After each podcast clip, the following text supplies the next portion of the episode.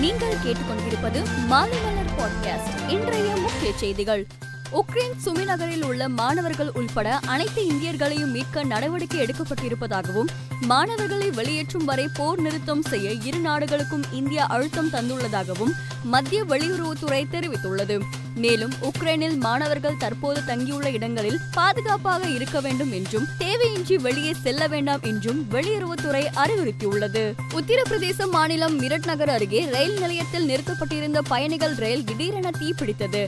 தீப்பற்றிய இரண்டு ரயில் பெட்டிகளிலும் இருந்து அனைத்து பயணிகளும் உடனடியாக வெளியேற்றப்பட்டனர். அதிகாரிகள் விரைவாக செயல்பட்டு தீப்பற்றிய பெட்டிகளை தனியாக பிரித்ததால் உயிர் சேதம் தவிர்க்கப்பட்டது. பங்கு சந்தை முறைகேடு விதிமீறல் தொடர்பான வழக்கில் தேசிய பங்கு சந்தை முன்னாள் தலைமை அதிகாரி சித்ரா ராமகிருஷ்ணனின் முன்ஜாமீன் மனுவை சிபிஐ சிறப்பு நீதிமன்றம் தள்ளுபடி செய்துள்ளது.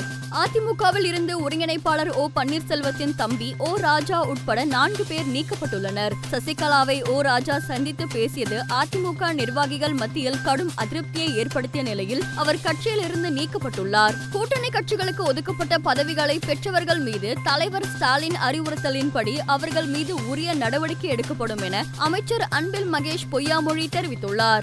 போர் நடைபெறும் உக்ரைனில் ஒரு வாரம் உணவு கிடைக்காமல் தவித்ததாக தமிழகம் வந்து சேர்ந்த மாணவி ஜோஸ்லின் கூறியுள்ளார். காரமடையை சேர்ந்த ஜோஸ்லின் உக்ரைனில் உள்ள போகா மருத்துவக் கல்லூரியில் முதலாம் ஆண்டு படித்து வருகிறார். மனிதாபிமான அடிப்படையில் உக்ரைனின் மரியுபோல் மற்றும் ஓல்னோ வாகா ஆகிய இரண்டு நகரங்களில் இன்று முதல் தற்காலிக போர் நிறுத்தத்தை ரஷ்யா அறிவித்துள்ளது. அந்த நகரங்களில் இருந்து பொதுமக்கள் வெளியேறுவதற்காக இந்த தற்காலிக போர் நிறுத்தம் அறிவிக்கப்பட்டுள்ளது. இதையடுத்து அங்கு மீட்பு பணி தொடங்கியுள்ளது. ரஷ்யா நடத்திய தாக்குதலில் உக்ரைன் மக்கள் ஆயிரம் பேர் உயிரிழந்திருப்பதாக ஐநா சபை தெரிவித்துள்ளது. உக்ரைனில் ஏற்பட்டுள்ள மனிதாபிமான நிலை குறித்து ஏழாம் தேதி நடைபெறும் ஐநா பாதுகாப்பு கவுன்சில் கூட்டத்தில் விவாதிக்கப்படுகிறது. உக்ரைன் தலைநகர் கீவில் ரஷ்ய படைகள் தொடர்ந்து முன்னேறுகின்றனர். இதற்கு உக்ரைன் ராணுவம் பதிலடி கொடுக்கிறது. செர்னிவ் புறநகர் பகுதிகளில் ரஷ்யாவின் ஒரு போர் விமானத்தை சுட்டு வீழ்த்தியதாக உக்ரைன் பாதுகாப்புத்துறை தெரிவித்துள்ளது. இலங்கைக்கு எதிரான முதல் டெஸ்ட் கிரிக்கெட் போட்டியின் முதல் இன்னிங்ஸில் இந்திய அணி ஐநூத்தி எழுபத்தி நான்கு ரன்கள் எடுத்து டிக்ளேர் செய்தது.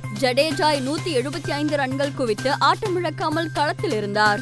மகளிர் உலகக்கோப்பை கிரிக்கெட் தொடரில் இங்கிலாந்து அணிக்கு எதிரான ஆட்டத்தில் ஆஸ்திரேலியா அணி பனிரெண்டு ரன்கள் வித்தியாசத்தில் வெற்றி பெற்றது. மேலும் செய்திகளுக்கு மாலை மலர் டாட் காமை பாருங்கள்.